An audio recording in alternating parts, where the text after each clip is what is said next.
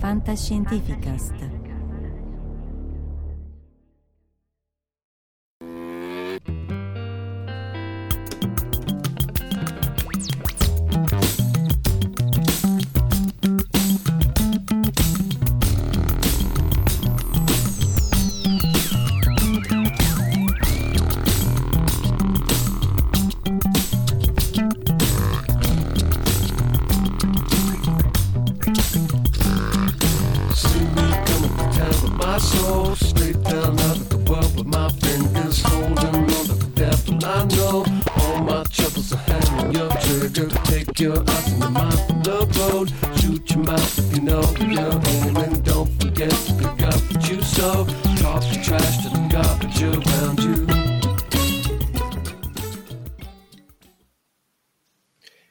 Eccoci live per uno specialone, eh, insomma un evento che è molto importante perché è il lancio del pallone superpressurizzato della NASA con a bordo i nostri eh, rivelatori EOS SPP2 che sono come vedremo due rivelatori. È avvenuto questa mattina eh, giapponese verso le 9 ora eh, giapponese, le 2 di notte ora italiana, dalla Nuova Zelanda, è un pallone superpressurizzato della NASA EOS SPB2 perché appunto è il secondo che eh, riusciamo a mandare in, or- in orbita, in, in volo, dopo quello del 2017, in realtà è il terzo della serie EUSO, dopo quello del 2014 da, uh, dal, del CNES, dal, da Timmins in Canada. In realtà negli anni 80, fine anni 80, anni 90 avevamo fatto vari la- lanci da pallone, io ero laureando insomma, però eh, la collaborazione che poi diventerà quella di Pamela Wiz, la collaborazione Wiz aveva fatto vari lanci con palloni dal, soprattutto era dal, dal centro degli Stati Uniti, eh, Fort Sumner e o dal Canada, perché questi erano con un rivelatore superconduttore per lo studio anti, delle antiparticelle nella, nella, nei raggi cosmici e a seconda del campo geomagnetico alto o basso, alto in, in, in Texas, in, eh, a Fort Sumner, basso in Canada, studiava i vari tipi di particelle. Comunque sì, questi erano i vecchi lanci degli anni 90, poi eh, ci siamo recati con Nina, Pamela e altri rivelatori nello spazio, ma insomma poi siamo tornati con, con, i voli su pallone, prima costruendo il rivelatore a terra, questo sta molto nelle lezioni di Space Instruments, a chi le vuole andare a recuperare, il rivelatore a terra davanti al uh, rivelatore di fluorescenza di Telescope Array, come accennavo prima, il primo volo su pallone nel 2014, sponsorizzato dal CNES, dall'Agenzia Spaziale francese, ehm, nel, da, da Timmins, Canada, una notte. Poi il primo volo super pressurizzato nel 2017 della Wanaka Nuova Zelanda. Vedete che il, il, sistema di lancio sarà molto simile a quello che vedrete tra poco. Questo fu buono e cattivo allo stesso tempo perché si poteva arrivare fino a 100 ore, 100 giorni di volo Ehm, però per un problema al pallone, per un, un buco sto pallone, per un foro nel pallone, il volo durò solo 12 giorni e, e fu fatto cadere prima di raggiungere la zona protetta delle Galapagos in eh, Sud America. Comunque sì, prendemmo un sacco di dati, poi vabbè, mini EUS e poi appunto quello che fino a poco fa era un CAD, era un oggetto a terra che grazie al cielo è stato lanciato, adesso SPB2 con ritardo del Covid eh, è stato lanciato quest'anno invece che nel 2022. Ci sono due rivelatori come accennavo prima, uno di fluorescenza che prosegue la ricerca dei raggi cosmici di ultra alta energia di cui anche Mini-EUSO fa parte, quello che sta a bordo della stazione spaziale, con un rivelatore più grande, con gli specchi tra l'altro più che le lenti, tre superfici focali rispetto a quella di Mini-EUSO e questo che guarda verso il basso un rivelatore di fluorescenza, ossia un rivelatore che osserva la luce di fluorescenza delle molecole di azoto che vengono eccitate dagli sciami di raggi cosmici di ultra alta energia quando si disintegrano nell'interazione con l'atmosfera. È, è, è quello che fa anche Minieuso, però lo fa con una soglia molto elevata e dove i raggi cosmici essenzialmente non ci sono più perché la lente di Minieuso è piccola e quindi la soglia è quanta, lente, quanta luce riesce a vedere. Mentre qui lo specchio è molto più grande riesce, è anche più vicino perché la stazione spaziale sta a, 300, a 400 km, mentre questo sta a 40 km, riesce a vedere raggi cosmici di più bassa energia. Poi c'è un rivelatore che vede la luce Cherenkov diretta legata all'interazione dei raggi cosmici che invece sono tangenti all'atmosfera e quindi più che luce diffusa è una luce proprio emanata nel cono di luce Cherenkov del con, del, della luce verso, verso i rivelatori. Quindi in realtà sono due, uno grosso modo orizzontale che guarda l'orizzonte e uno verticale appunto che guarda verso verso Nadir. La fisica, appunto, ne accennavo nelle, nelle lezioni di Space Instruments, tanto per dire poche parole, perché qui il, il, focus dovrebbe essere il lancio del pallone. Questo è lo spettro dei raggi cosmici, dalle basse energie, dai raggi cosmici solari fino alle più alte energie, quello che si dice sempre qui, un singolo raggio cosmico co- ha la stessa energia cinetica di una palla da baseball colpita dalla mazza, è moltiplicato lo spettro per E alla 2.5, quindi in realtà lo spettro è molto molto più ripido, ci sono molti meno raggi cosmici di quello che serve questo grafico a far vedere, ma qui serve il grafico a far vedere i cambi di, di, di dipendenza legati al fatto che questi essenzialmente sono galattici e questi essenzialmente sono extragalattici. Comunque sia, per farla breve, quelli di fluorescenza osservano il telescopio di fluorescenza che guarda giù osserva da questa energia in poi e quello Cherenkov osserva energie un po' più basse. Questo è il CAD con due rivelatori, appunto quello di luce Cherenkov è orizzontale e questo qui senza la, la, protezione che vedremo tra poco con gli specchi e una lente correttiva iniziale che hanno fatto qui i colleghi del Riken eh, guarda verso una diretta Qui c'è il, ovviamente la, la, leadership è americana con Angelo Linto e Lorenz Winkler, ma c'è una fortissima componente giapponese e italiana, soprattutto i colleghi di Bari e di Napoli sono quelli che si sono più spesi nella realizzazione soprattutto del sistema di acquisizione della CPU di tutta la gestione dei dati. I colleghi di Torino sono quelli che invece si sono occupati del trigger della, del, del, del, dell'acquisizione del, front-end essenzialmente dei, dei, dei rivelatori. Vabbè, questa è la schematica, in realtà ci sono di, di, anche derivatori GPS differenziali, c'è una telemetria sia con i satelliti TRS della NASA che sono quelli in, or- in, orbita più alta della stazione spaziale, ma lì la banda passante è ridotta, e anche con quelli di Elon Musk, i famosi eh, satelliti appunto di, di, di, SpaceX, e quello ci dà una telemetria più ampia perché molti dati vengono salvati su hard disk, ma non è per niente ovvio che riusciremo a recuperare il pallone e, e, il payload e in che condizioni riusciremo a recuperarlo. Ovviamente uno ci spera, ma il grosso dei dati vengono trasmessi per telemetria. Questo è il payload che è diretto verso il basso, solo che qui è nello Utah, in, nella, nella davanti a Telescope Array nel deserto dello Utah e quindi stando a terra devi guardare verso l'alto perché devi vedere la luce di fluorescenza. Quindi in realtà c'è una struttura meccanica che lo inclina nella direzione dove vai a vedere la luce di fluorescenza. E questi appunto sono i colleghi, qui c'è Lorenz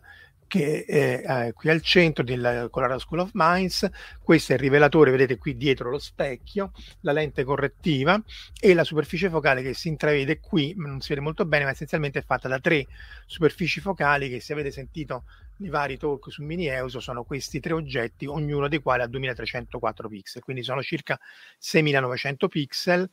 eh, in grado quindi di dare un campo di vista molto, molto, molto grande, mentre questa qui piccolina è la superficie focale, questa è fatta con i fotomultiplicatori, mentre questa qui è fatta con i silicon photomultiplier, vedete questi qui sono eh, Lego, questi qui sono 17 cm, questo è un po' di meno, con i silicon photomultiplier ed è la superficie focale, la camera del eh, telescopio di luce Cherenkov.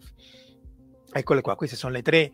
camere della superficie focale della luce di fluorescenza. Vedete che i pixel poi devono essere equalizzati, uniformati e così via, ma essenzialmente notate anche la struttura dei, dei fotomoltiplicatori multianodo dell'Amamatsu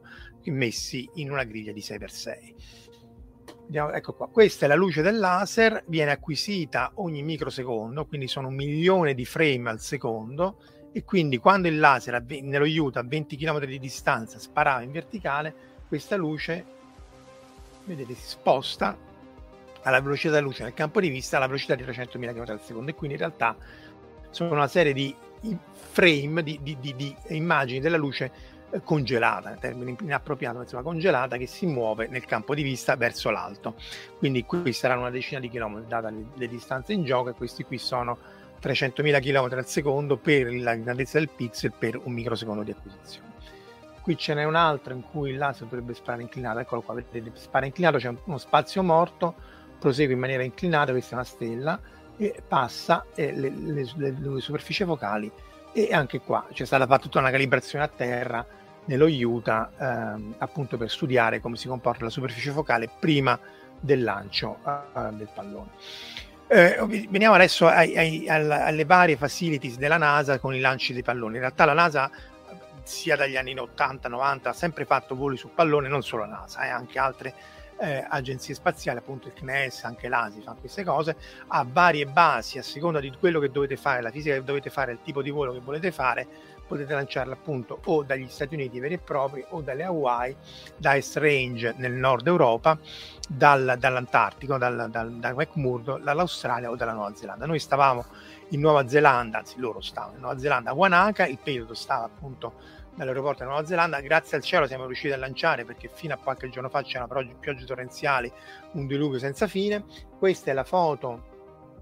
la foto o l'immagine, sembra la foto di la verità, del, del, del ehm, payload super pressurizzato che è differente dagli altri payload, nel senso che è completamente chiuso, mentre tutti i voli su, su pallone non super pressurizzati, che sono stati la maggior parte, in realtà sono aperti sotto e quindi non c'è una tensione eh, star- che stressa le pareti della, della camera del, del, del rivelatore. E l'altra cosa che eh, lo, lo vedremo varie volte, ma insomma essenzialmente il pallone non viene lanciato tra virgolette pieno, viene lanciato con l'elio tale che quando poi arriverà a 40 km si gonfierà per la minore pressione atmosferica. Quando viene lanciato la pressione atmosferica è molto più alta e quindi vedete che sembra che è lanciato sgonfio e la corda che tiene il, eh, il payload che è qui in basso vabbè, è più alta della Statua della Libertà o del, dell'obelisco di Washington, in grosso modo un, un fattore 2 o 3. Quindi un oggetto molto grande, questi appunto sono dei facilities, di nuovo noi lanciavamo dalla Nuova Zelanda, lanciato dalla Nuova Zelanda perché questi eh, palloni super pressurizzati volano a una, press- una, una, altezza leggermente più alta, possono volare molto più a lungo perché appunto essendo chiusi sotto eh, non perdono l'elio che è il gas che li sostiene. Si potrebbe fare con l'idrogeno, l'hanno chiesto, nelle domande, ma non è pericoloso per motivi appunto di esplosione, Lindeburg e così via. L'elio ha un potere di, di, di, di, sollevamento leggermente inferiore, ma è molto molto più semplice da gestire, per quanto poi gestire l'elio è molto complicato. Quelli a zero pressione è perché appunto in realtà si gonfiano eccetera eccetera, ma sotto sono aperti è il fatto solo che l'elio essendo più leggero non esce più di tanto. Però notte e giorno, notte e giorno ci sono variazioni di temperatura in quelli a zero pressure e quindi alla fine l'elio diminuisce, però si riescono a fare lavori dall'Antartide anche di 30, 40, 50 giorni. Però l'idea di questi superpressurizzati è di farli volare per quello che si lancia dalla Nuova Zelanda per più orbite eh, nel, nell'emisfero australe fino anche a 100 giorni di, di, di, di volo. Infatti Superbit che ha lanciato prima di noi si sta avvicinando ai 100 giorni. Questo in scala è il payload, eh, questo qui è il payload, cioè noi siamo questo oggetto qua questa è tutta la corda con il paracadute appunto che auspica di recuperare il pallone e questo qui è il pallone in scala che è quando è gonfio. Dicono che è più grande di un, foot, di un football field, di un campo da stadio di football che dovrebbe essere quindi un po' più grande del campo di calcio nostro, insomma è un oggetto molto grande, addirittura dicono che entrerebbero 300 bi- dirigibili della, della, della, Goodyear o della Macduff, del, della Duff Beer se vogliamo citare i Simpson. E infatti questo è con un telescopio a lunghissimo eh, lunghezza focale il pallone che ha raggiunto la quota di volo, non il nostro, eh, questa è una foto vecchia, il pallone che si è gonfiato sta grosso modo a 40 km di altezza e quindi in scala vi dà un'idea delle scala sia di quanto è grande il pallone una volta che è gonfiato, sia di, di quanto è grande il payload. Mi sono perso tre commenti, ciao Antonio, ciao Borisatto e ciao Corrado, scusate, stavo con la, l'altra, l'altra falange. Quindi questo qui è il pallone, vi dà l'idea della dimensione relativa tra il payload e il pallone. Se eh, andiamo avanti, eccolo qua, è un oggetto estremamente complicato, poi metterò il link anche alla Balloon Facility, della Columbia Balloon Facility che gestisce queste cose e tutto lo spiegano sul pallone, è un oggetto estremamente complesso perché deve essere estremamente leggero, altrimenti non portate nessun payload. Però ci sono questi che loro chiamano tendon, questi tendini che sono questi ehm, fili che supportano la tensione eh, dell'elio che tenderebbe a spaccare la superficie che non può essere completamente liscia perché altrimenti sarebbe molto più soggetta a, a strappi, rotture, ma è zigrinata oppure ondulata come la, sì, come la lamina ondulata con questi tendini che tengono insieme tutta la baracca. E qua è scritto piccolo ma essenzialmente sono quasi 2 milioni di newton di pressione complessiva, di forza in realtà la pressione è divisa per la superficie e ciascuno di questi tendini sette, tende 7000 newton uh, di forza. Quindi insomma un oggetto estremamente sofisticato, estremamente leggero ed estremamente fragile perché appunto come accennavo prima nel volo del 2017 il collare che tiene, no, c'è una foto quando è sgonfio, no, un attimo indietro, il collare che tiene insieme il pallone, eccolo qua, quando viene lanciato qui c'è una specie di collare che tiene chiuso il pallone per evitare che si allarghi troppo e sia difficile da gestire. Questo qui c'è un mini eh, capsula esplosiva che rompe questo collare. Quando fu fatto nel 2017 i frammenti di plastica di questo collare che si è rotto sono andati a microforare questo pallone qui e quindi si perdeva un po' di, di, di, di di elio e quindi via via eh, siamo andati a cadere dopo, dopo 12 giorni comunque sempre meglio che niente. Adesso questo problema è stato risolto, speriamo, almeno Superbit sempre è stato risolto, deve essere stato risolto anche noi, sempre incrociamo le dita e pare che stiamo andando. Tra l'altro appunto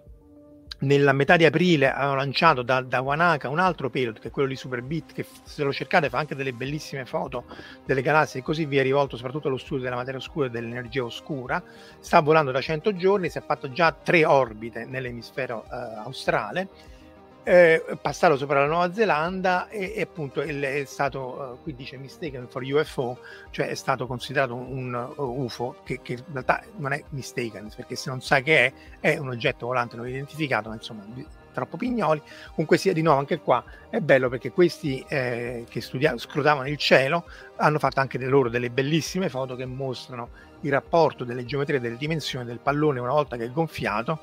a, a 40 km comunque grande quanto uno stadio ma state facendo una cosa una foto un oggetto che minimo minimo se vi sta sulla testa ma qui sta oltre perché vedete che è inclinato sta almeno a 40 km con il payload appunto di, di Superbit. Quindi questa notte si era fatta un nuovo tentativo di, di, di, di, lancio, vedete il payload viene, questi erano i test fatti prima in realtà, eh, il lancio non è per niente semplice, si può, si può, se non, il lanciatore di, palloni non è esperto può fare bei danni. In passato è successo che il pallone si è portato presso tutta la gru che, porta, che sospende il payload, si è andata a schiantare con le macchine e così via. Non è per niente semplice né lanciare né recuperare il pallone. Quindi qui veniva appeso per fare tutti i test, che si chiamano gli hang test, i test una volta appeso, per simulare il funzionamento in tutto per tutto come se stesse volando, quindi telemetria, comandi, accensione, spegnimenti e così via. Alla fine è come una missione spaziale, non c'è nessuna differenza, salvo il fatto che sta a 40 km di altezza invece che in orbita, ma dal punto di vista delle telemetrie e delle complessità è esattamente la stessa cosa. Il vantaggio di questo è che potete mandare con relativa semplicità tonnellate di, di, di, di payload, tonnellate di, eh, di, equipaggiamento, mentre mandare qualche tonnellata nello spazio è molto molto più costoso. E la fisica che si fa appunto è complementare perché si riesce a fare degli studi di fisica appunto che non sono necessariamente devono andare nello spazio, comunque che sono su quella che si chiama la roadmap, cioè la strada per poi andare a costruire l'oggetto più grande nello spazio, che è proprio quello che vogliamo fare con SPP2, con Mini ESO e così via, cioè andare a costruire un rivelatore molto più grande nello spazio, ma intanto bisogna capire la, qual è la fisica, i rivelatori e così via. Di nuovo, qui il team di persone che stava a Wanaka la notte scorsa sorridevano, ma eh, eh secondo me erano terrorizzati almeno molto almeno quanto me, ma molto di più di me, perché loro veramente ci hanno speso i mesi e gli anni a testarla, assemblarla, integrarla e così via. Questo è Lorenz Winkler, Johannes Cesar, gli altri colleghi, vedete i pannelli solari, i payload sono questo oggetto qui, cioè gli strumenti veri e propri, qui sopra c'è tutta la telemetria, il GPS, il, mm, il, le antenne di ricezione, le CPU e, e così via.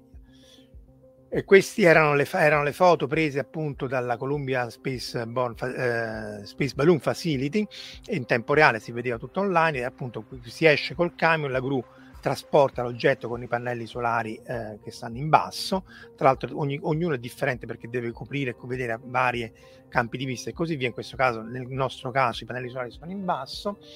si fa giorno in Nuova Zelanda in Giappone, si comincia a stendere questo qui rosso che vedete è il paracadute, quindi il pelo è sulla destra e il pallone sarà sulla sinistra, c'è tutta una serie di camion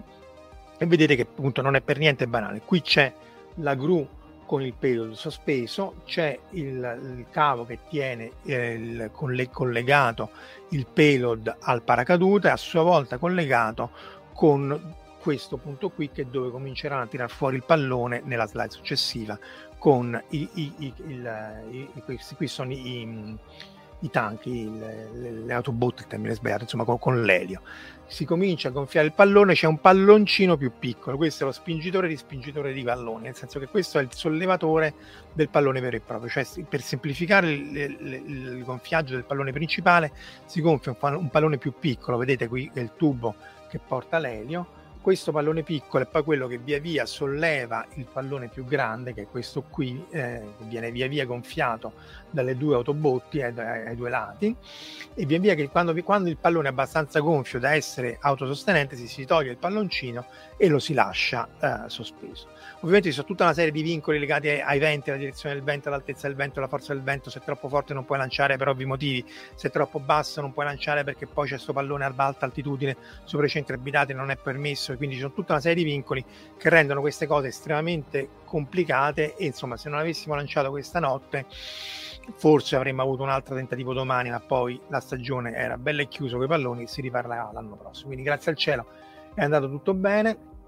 Eccolo qua, questo è il momento in cui viene sganciato il cavo che tiene fermo il, il, il, pallone e quindi vedete anche qui il paracadute e ancora agganciato il pelo e poi viene sganciato anche il pelo. Tanto tra poco vi faccio vedere il video. Qui il pelo è stato sganciato e quindi comincia a essere sollevato e, e, e, e a, a, a, volare. Vediamo un po' se, ecco qua questo è l'istante questa è una screen capture del video che vi faccio vedere tra pochissimo in cui si vede eh, l'upskirt, cioè visto dal basso come è fatto eh, il nostro pelo. Allora vedete qui questo foro qui è il foro di entrata dove c'è la lente correttiva del rivelatore di fluorescenza appunto che guarda la DIR questo è il basso e questi qui sono i pannelli solari visti dal lato interno mentre il rivelatore Cherenkov ha il foro verso l'alto e se non sbaglio c'è anche uno shutter per, per chiudere per evitare che entri la luce ehm, la stray light la luce non voluta e potrebbe danneggiare il, il rivelatore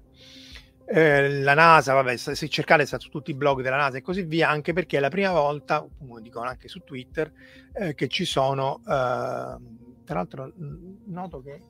ha una specie di spunta blu, chissà se la NASA ha pagato. Comunque, eh, due palloni pressurizzati in volo allo stesso tempo, Superbit e noi. E quindi se poi cercate il volo dei palloni potete vedere le varie traiettorie. Quello di sinistra è Superbit che ha lanciato appunto il 15 aprile, vedete ha già fatto varie orbite nell'emisfero australe quella rossa è la cosiddetta orbita corrente, cioè orbita ovviamente nel senso di giro nell'emisfero e quindi più sei su, più dati prendi e meglio è. Noi abbiamo appena lanciato da 4, da 4 ore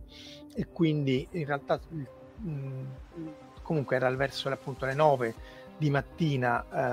Eh, Nuova Zelanda Giappone, erano le due di notte. Comunque, se vedete, questo qui è il primissimo segmento rosso della traiettoria che comincia a muoversi in maniera verso la, come l'anno no, nel 2017, quindi ormai già cinque anni fa, eh, verso il, il, Sud America. E poi, se tutto va bene, dovrebbe fare la punta del Sudafrica e poi l'Australia e auspicabilmente stare su fino a luglio. Ovviamente va monitorato, c'è tutta una serie di postazioni di monitor divise tra Stati Uniti, Europa e Giappone in cui monitoreremo il buon funzionamento dei dati. Eh, questo è tutto, vi faccio vedere il video. Eccolo qua. Questo è il video NASA, tra l'altro se lo cercate sta anche su, su YouTube, ma se da YouTube c'è il link, se per caso vi interessa si scarica eh, legalmente, tra l'altro, perché la NASA mette a disposizione tutti i video in maniera assolutamente legale, video, foto, eccetera, eccetera, sono assolutamente disponibili. Quindi di nuovo, questo qui è il nostro pelo tenuto con la gru, paracadute, pallone in gonfiaggio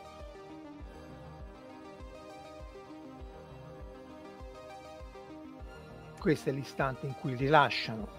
il pallone, vedete? Quindi spinta d'Archimede va verso l'alto.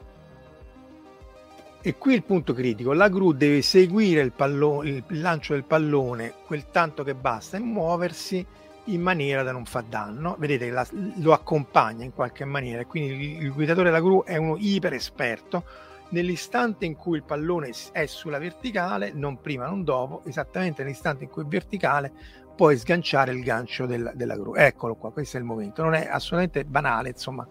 eh, meno male che è andato tutto bene. Eh, di solito va bene, ma talvolta va anche male. Ed eccolo qua, il pallone che se ne va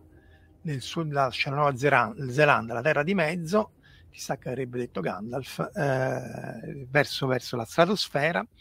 a 40 km e appunto adesso inizia la presa dati, speriamo bene. E vi terremo aggiornati ovviamente. Grazie ancora, abbiamo fatto 20 minuti di chiacchierata, eh, grazie ancora per chi ci segue online, offline e così via e alla prossima. Ciao!